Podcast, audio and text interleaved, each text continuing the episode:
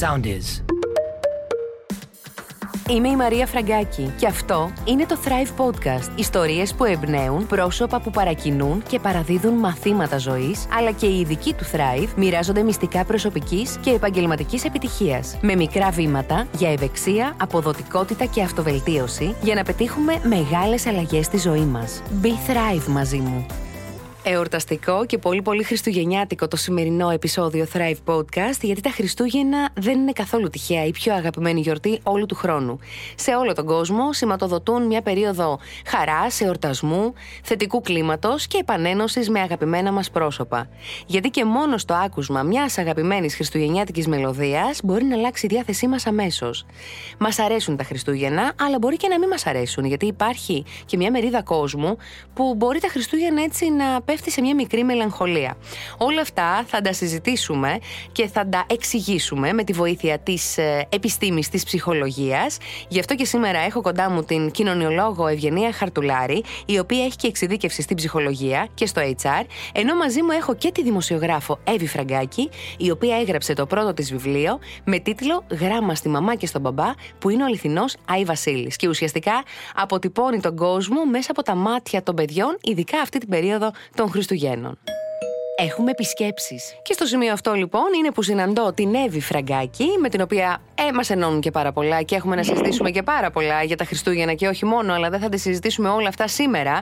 Εύη, καλησπέρα. Καλησπέρα, Μαρία μου. Τι κάνεις; Χαίρομαι πάρα πολύ που ακούω. Ξανά. Και ραδιοφωνικά. και στο podcast, το Thrive Podcast. Ε, Εύη, θέλω να μου πεις τι είναι τα Χριστούγεννα για σένα; Είναι μια υπέροχη γιορτή, είναι μια ευκαιρία ακόμα περισσότερης χαράς στη ζωή μας και είναι μια έτσι, φαντασμαγορία συνολικά και από φώτα και από χαρές και από συναντήσεις και από σχέσεις και από πολύ μουσική. Άρα λοιπόν καταλαβαίνει κανείς ε, που σε ακούει λέγοντας όλα αυτά ότι είσαι από τους ανθρώπους που αγαπούν τα Χριστούγεννα. Αγαπώ και τα Χριστούγεννα, Μαρία μου, για να, για να ξέρεις.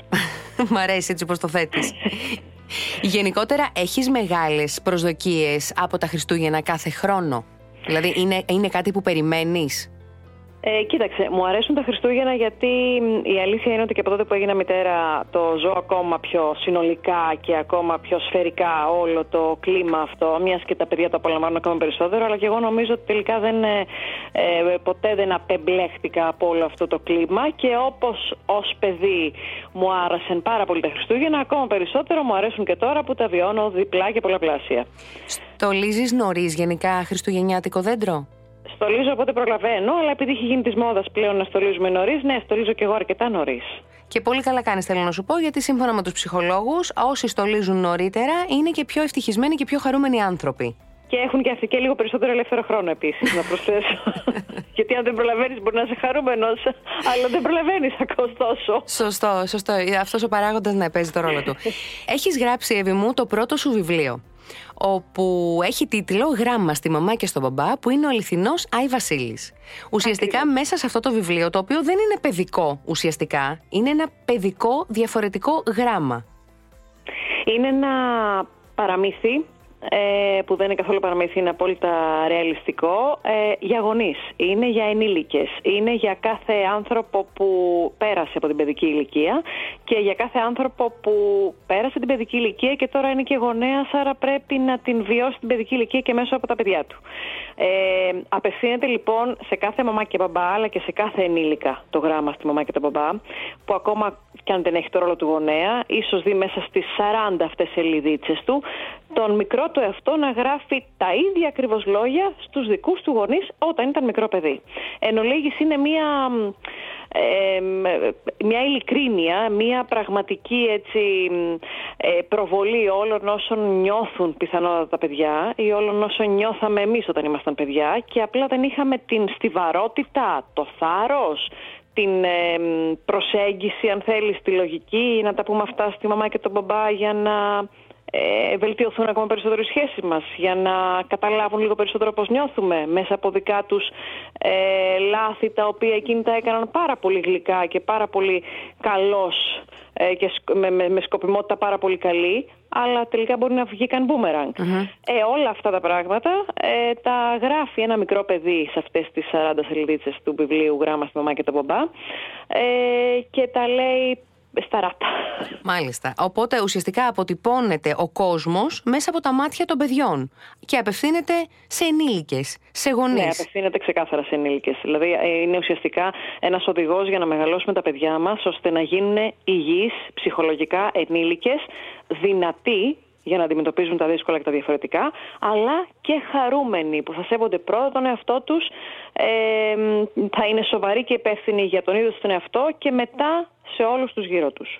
Ποια ήταν η αφορμή για να γράψεις αυτό το βιβλίο; Κοίταξε, Έπειτα από τόσα διαβάσματα και συμβουλές από ειδικού για το ποιος τελικά είναι ο ιδανικός γονέας για κάθε παιδί, αφού ο γιος μου έφτασε επίσης ε, και επίσημα στα, στην ε, πρώτη εφηβεία, στην, στα 13 του χρόνια, mm-hmm. συνειδητοποίησα πως όσα λάθη και σωστά, αν κάνουμε ως γονείς, ε, αυτό που πρέπει να μας ε, οδηγεί στην ανατροφή είναι να έχουμε μια πολύ ειλικρινή σχέση και πολύ ανοιχτή επικοινωνία με τα παιδιά μας.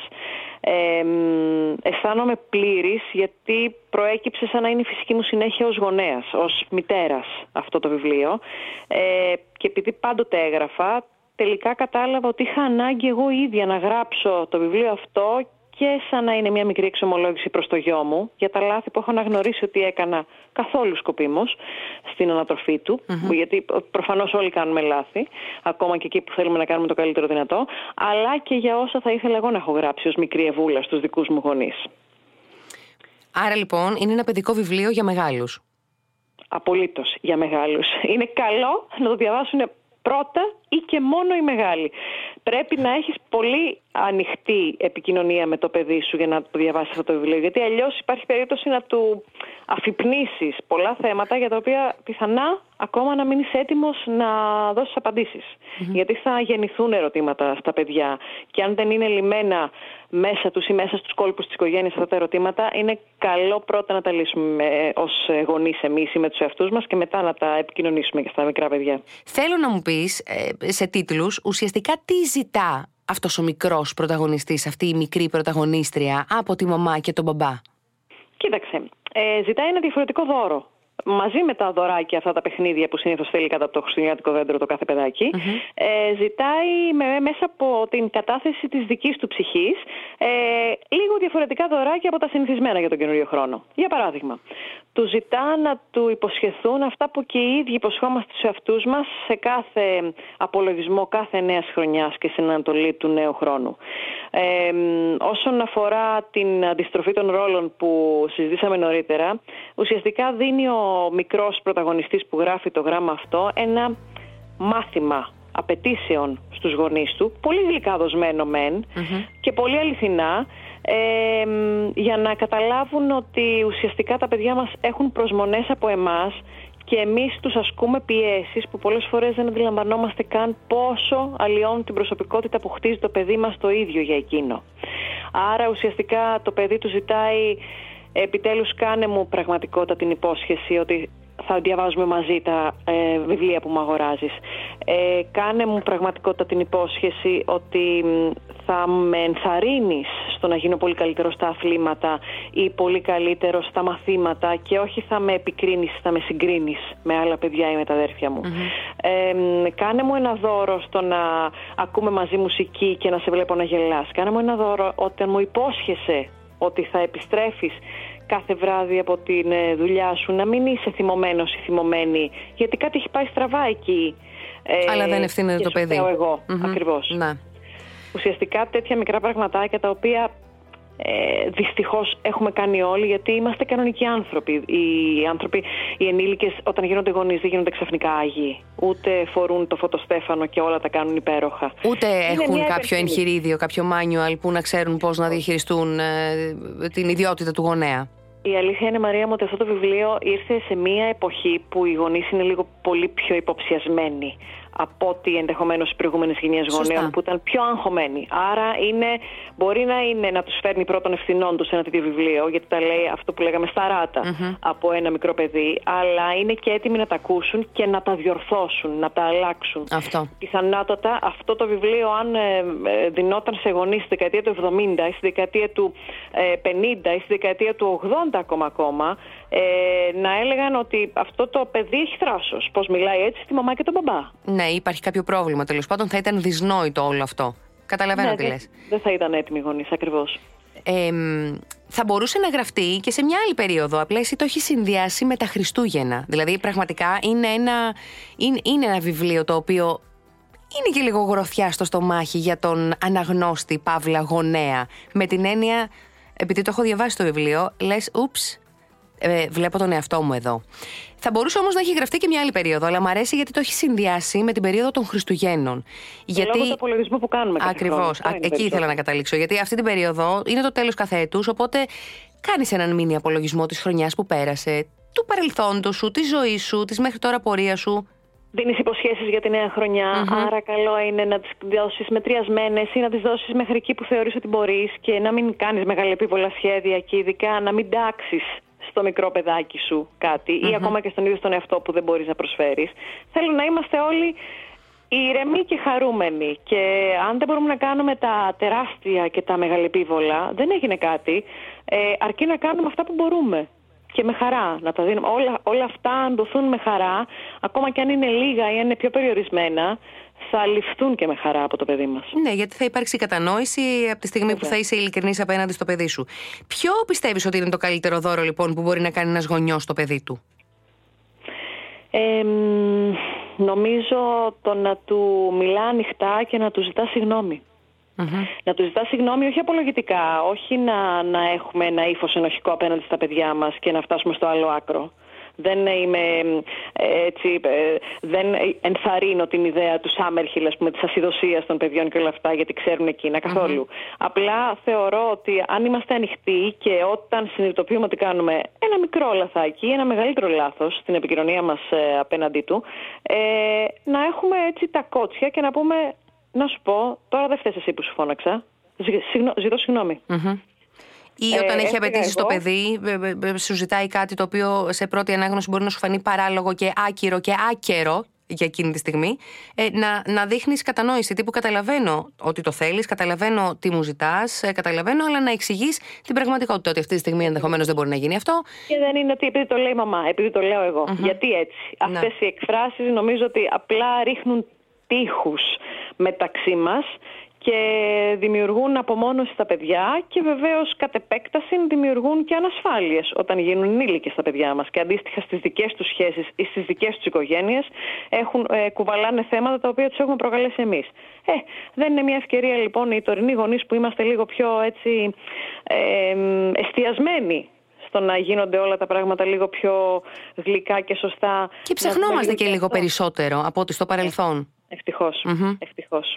Γράμμα στη μαμά και τον μπαμπά, λοιπόν, που είναι ο αληθινός Άι Βασίλης. Ένα διαφορετικό παιδικό γράμμα, όπου η, η Εύη Φραγκάκη καλεί τους γονείς να θυμηθούν πώς να είσαι ξανά παιδί και θέτει και ένα μεγαλύτερο στόχο να μεγαλώσουμε όσο το δυνατόν πιο ευτυχισμένα παιδιά. Αυτό είναι το, το, το δίδαγμα, ας πούμε, από το βιβλίο. Το λέω και το αναφέρω γιατί το έχω διαβάσει και είναι αυτό που εξέλαβα, αυτό που εισέπραξα. Εύη μου, πώς θα περάσεις τις φετινές γιορτές; Ε, με το γιο μου, με την οικογένειά μου, με, μαζί σου. Το ξέρω. Κλασικά δηλαδή, Απλά όφιλα να όπως- την κάνω αυτή την ερώτηση. Έτσι, μπράβο, ναι, άμα δεν, ήταν, άμα δεν το ήξερες, θα, το- θα τις περάσω τις γιορτές. και Μόλις το μαζί σου. έμαθα. ναι, ναι, ναι. Ε, και θα είναι, ε, ελπίζω και εύχομαι να είναι επίσης χαρούμενες όπως ε, κάθε χρόνο αυτές οι γιορτές, γιατί έτσι είναι μια ωραία ευκαιρία να, να αποκτήσουμε λίγο παραπάνω ελεύθερο χρόνο και να βρεθούμε ξανά όλοι μαζί. Μμμ. Σε κυριεύει γενικά το άγχος των Χριστουγέννων, α, αυτό το στρες να τα προλάβω όλα, να πάρω δώρα για όλους, να Όχι, το πάω έχω εκεί, μόνιμα να αυτό το κάνω και... άγχος. Το έχεις μόνιμα, ε; Το άγχος, να, το άγχος να προλάβω τα παντα το έχω μόνιμα, αλλά δεν είναι το άγχος που με αγχώνει και με ρίχνει. Είναι αυτό το, η όρεξη η δική μου, δηλαδή ο δικός μου τρόπος όρεξης για ζωή και δημιουργία. Να περιμένουμε δεύτερο βιβλίο από εσένα; Ε, ναι, είναι έτοιμο. Α, είναι, Είναι ήδη έτοιμο. έτοιμο. Αυτό δεν το Είναι ξέρω ούτε έτοιμο εγώ. το δεύτερο βιβλίο. Α, αυτό Είναι δεν το προς, γνώρισα ε, ότι είναι έτοιμο. Είναι, είναι προς εκτύπωση και είναι έτοιμα σχεδόν, απλά θέλουν έτσι να αρετούς, τα επόμενα δύο. Τα οποία θα είναι επίσης πολύ σημαντικά για τους γονείς, θα είναι και αυτά γράμματα. Τη Μάλιστα. μαμά και τον μπαμπά. Μμμ. Με άλλη αφορμή και για άλλο λόγο, φαντάζομαι. Και για άλλο λόγο, ναι, και για, για, για πολύ σημαντικούς λόγους που είναι καλό έτσι τους, ε, τα παιδιά να τα ακούμε λίγο και σε αυτά τα θέματα τα οποία θα προκύψουν και στη συνέχεια θα είμαστε εδώ να τα πούμε με χαρά. Μμμ. Εννοείται, εννοείται. Εύη μου, σε ευχαριστώ πάρα πολύ. Εύχομαι να έχεις καλά Χριστούγεννα. Χρόνια πολλά. Πάρα πολύ. Χρόνια πολλά, χρόνια όμορφα και με πολλές χαρές και με πολλή όρεξη για δημιουργία. Αυτό. Εύχομαι να είναι μια δημιουργική χρονιά και να είσαι έτσι πάντα τόσο δημιουργική και ακίνητη όπως είσαι πάντα και όπως σε ξέρω πάντα εγώ προσωπικά. Επίσης. Φιλιά πολλά. Χρόνια πολλά. Ευχαριστώ πολύ. Φιλιά πολλά. Χρόνια πολλά.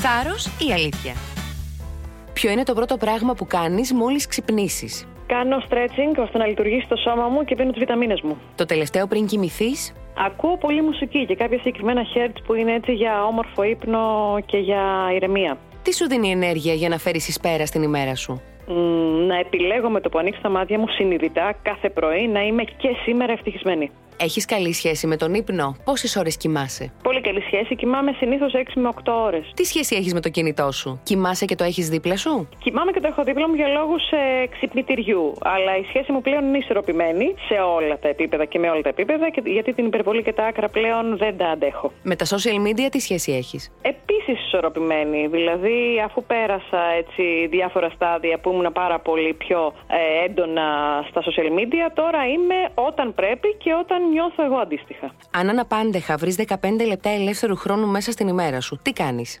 Ασκήσεις γιόγκα. Τι συμβουλή θα έδινες στο νεότερο εαυτό σου; Να κάνει πάντα το καλύτερό της η Εύη μου και να περιμένει ήρεμη το αποτέλεσμα. Τι κάνεις πριν από μια σημαντική απόφαση ή γεγονός; Ένα σετ της πνών εκπνών. Με το χρόνο πώς θα πας, Κάνεις καλή διαχείριση του χρόνου σου μέσα στην ημέρα; Μπορώ και καλύτερα. Επιτυγχάνω όμως ε, όλο και περισσότερο πειθαρχία και αποτελεσματικότητα το δίπτυχο αυτό. Πώς διαχειρίζεσαι μια κακή μέρα; Με ψυχραιμία και πλέον πολύ σαν να είμαι παρατηρητής. Τι σε αποφορτίζει; Εσχάτως μια βόλτα με το ποδήλατο. Τι σε έχει διδάξει έως τώρα η κατάσταση της πανδημίας; Ότι κάθε δύσκολο μπορεί να έχει και τα θετικά του και μέσα μας και γύρω μας και στη ζωή μας. Ποιος είναι ο Thrive στόχος σου; Να ισορροπώ όλο και περισσότερο σώμα και πνεύμα και να εξελίσσω την όρεξή μου για ζωή και δημιουργία.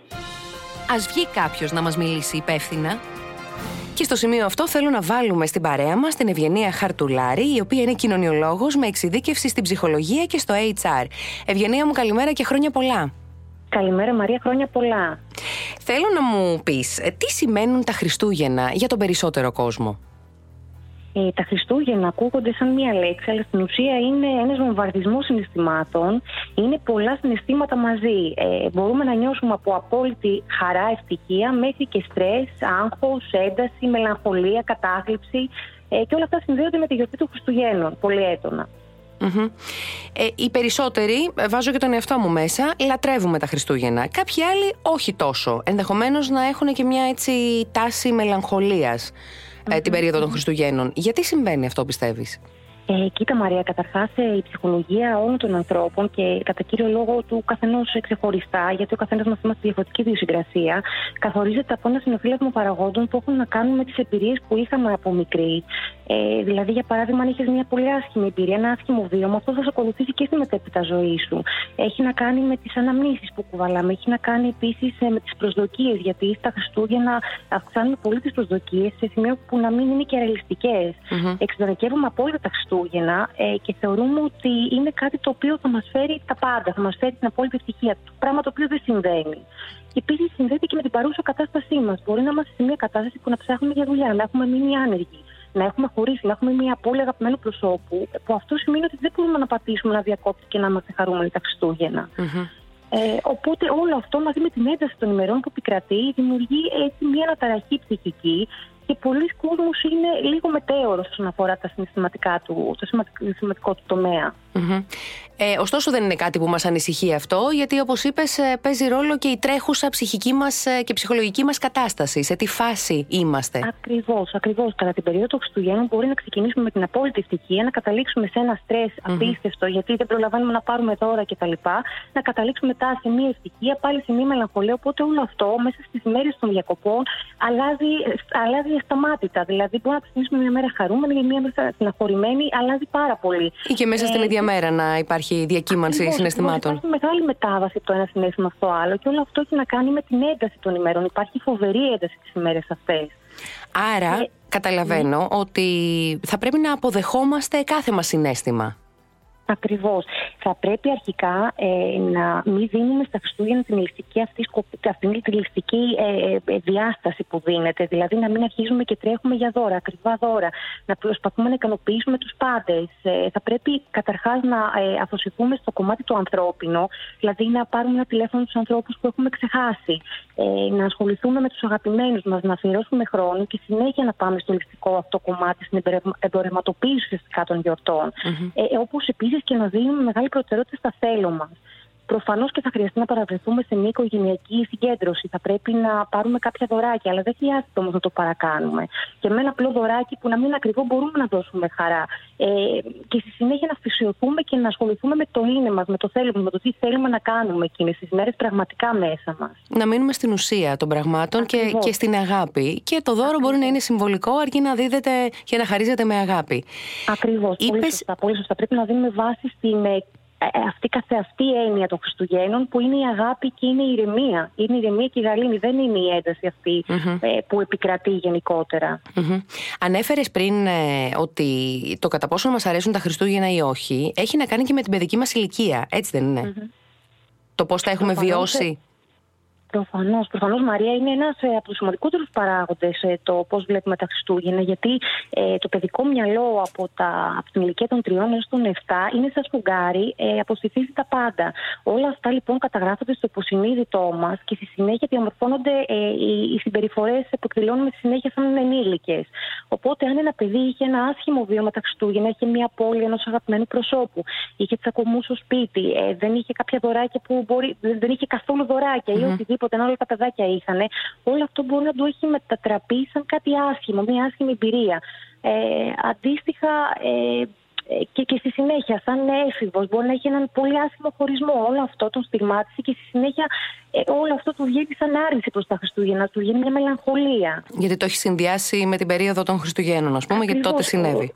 Ακριβώς και το υποσυνείδητό μας καταγράφει τα πάντα. Ό,τι και να γίνει, τα καταγράφει. Με αποτέλεσμα να συνδέει τα γεγονότα αυτά με μία λέξη. Ε, λες, σου λέω εγώ Χριστούγεννα, κατευθείαν σου έρχονται αναμνήσει από παλιά και mm-hmm. έχει συνδέσει ε, ε, την έννοια αυτή με συναισθήματα. Πάει αυτόματα, γίνεται αυτόματα αυτή η διαδικασία.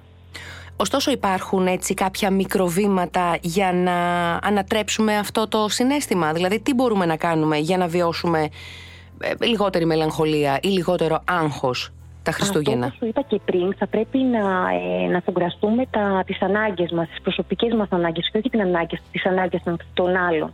Επίσης, δεν θα πρέπει να βάζουμε πρέπει. Πρέπει να είμαι χαρούμενος. Δεν χρειάζεται να είμαστε χαρούμενοι εκείνε τις μέρες. Θα μπορούσαμε να, να νιώθουμε οτιδήποτε και να αποδεχτούμε το συνέστημα αυτό, να το απομυθοποιήσουμε και να μην το κάνουμε να φαίνεται σαν κάτι πάρα πολύ. Ε, είναι φυσιολογικό να είμαστε στεναχωρημένοι. Πρέπει να το αποδεχτούμε ε, στη συνέχεια θα πρέπει να κάνουμε πράγματα, αν για παράδειγμα είμαστε σε, σε άδεια, να ασχοληθούμε με τον εαυτό μας, να πάμε ένα περπάτημα, να δούμε αγαπημένα πρόσωπα, αλλά πράγματα που μας δίνουν, ξέρουμε πως θα μας δώσουν χαρά. Μόνο έτσι θα μπορέσουμε να σβήσουμε κάποιες ίσως άσχημες αναμνήσεις από το παρελθον Το να στολίσουμε μας βοηθάει σε αυτό; Γιατί ε, υπάρχει, υπάρχουν και έρευνες που λένε ότι ειδικά όσοι στολίζουν αρκετά νωρίτερα είναι πιο χαρούμενοι.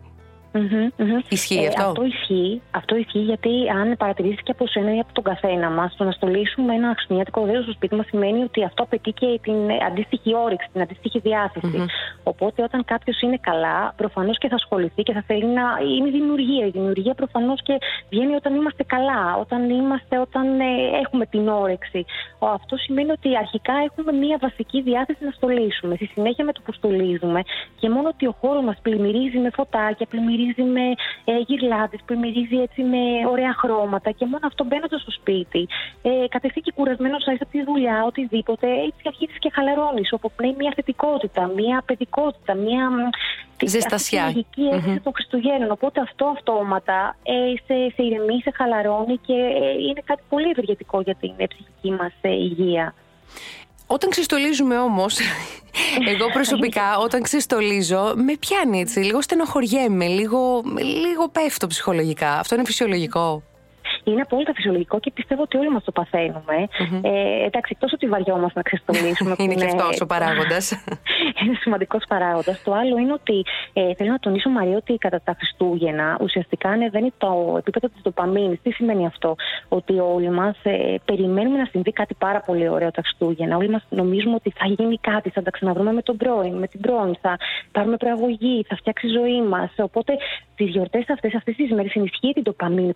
Είναι η ορμόνη της επιβράβευσης. Περιμένουμε κάτι να μας συμβεί ωραίο. Μόλις ολοκληρωθεί η διαδικασία και τελειώσουν οι γιορτές, συνειδητοποιούμε τελικά και μπαίνουμε στην σκληρή πραγματικότητα τίποτα δεν αλλάζει επειδή είναι Χριστούγεννα. Οπότε πρέπει να ξεστολίσουμε που σημαίνει ότι πρέπει να μαζέψουμε τα κομμάτια μας και να συνεχίσουμε κανονικά όπως έχει, γιατί τα Χριστούγεννα τελικά δεν ήταν κάτι τόσο μαγικό και παραμυθένιο που θα μας αλλάξει τη ζωή έχουμε πολύ ψηλές προσδοκίες. Και αυτό είναι κάτι το οποίο είναι πάρα πολύ ε, σημαντικό για το πώς καθορίζεται η ψυχολογία μας. Μόλις ολοκληρωθεί λοιπόν η διαδικασία, παρατηρούμε ότι οι προσδοκίες μας αυτές δεν έχουν. Δεν, δεν, δεν τις έχουμε αγγίξει ούτε στο ελάχιστο, με αποτέλεσμα να πέφτουμε πολύ ψυχολογικά και να συνειδητοποιούμε ότι τελικά δεν είμαστε παιδιά και δεν ζούμε σε παραμύθι. Ευγενία μου, σε ευχαριστώ πάρα πάρα πολύ. Να είστε καλά, Μαρία, και εγώ ευχαριστώ πάρα πολύ. Εύχομαι σε όλους καλές γιορτές, καλά Χριστούγεννα. Καλά Χριστούγεννα. Ε, με ό,τι όμορφο συνεπάγεται και ο καθένας να αποκτήσει αυτό που πραγματικά επιθυμεί για την γαλήνη και την υγεία της ψυχής του. Δεν ήξερες, δεν ρώταγες. Χρήσιμες συμβουλές από το thriveglobal.gr. Δημιούργησε ένα οικογενειακό εορταστικό ημερολόγιο όπου το κάθε μέλος της οικογένειας θα γράφει λόγους για τους οποίους νιώθει χαρά και ευγνωμοσύνη απέναντι στην οικογένειά του αυτές τις γιορτές. Πρόσφερες σε αυτούς που έχουν ανάγκη η προσφορά, ειδικά την περίοδο των γιορτών, μας κάνει να αισθανόμαστε καλύτερα και τώρα οι άνθρωποι που βρίσκονται σε ανάγκη είναι περισσότεροι, οπότε η συνεισφορά σου θα έχει μεγαλύτερη αξία. Πες ευχαριστώ και ζήτα συγγνώμη. Στο τέλος του χρόνου κάνουμε τον απολογισμό μας, οπότε δείξε ευγνωμοσύνη όπου χρειάζεται και ζήτησε συγχώρεση από αυτούς που αδίκησες. Βγες για μια σύντομη βόλτα το απόγευμα. Όταν έχει πέσει το φως του ήλιου, μπορείς να δεις πώς έχουν στολίσει τα μπαλκόνια και τους κήπους τους οι γειτονές σου. Σε συνδυασμό με τη φυσική άσκηση, θα ανέβει η διάθεσή σου. Ακολουθήστε μας στο soundis.gr, στο Spotify, στο Apple Podcasts και στο Google Podcasts.